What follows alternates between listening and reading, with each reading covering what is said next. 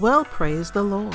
This is your morning inspiration with Apostle Dez. You must realize that even when you want to give up, throw in the towel, or take down, you can't.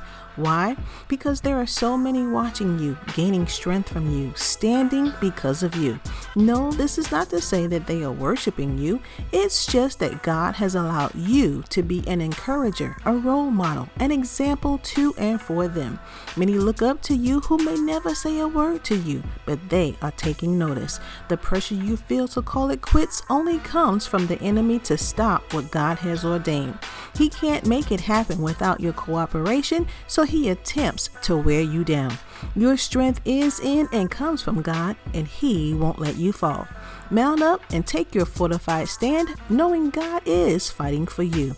Oh, you'll feel the pressure, but just know you can weather the storm. God won't put any more on you than you can bear. So, on today, even in the midst of your hard times, rejoice knowing you're coming out of this better and stronger than ever because you already have the victory. For more morning inspiration, log on to www.forkbm.org.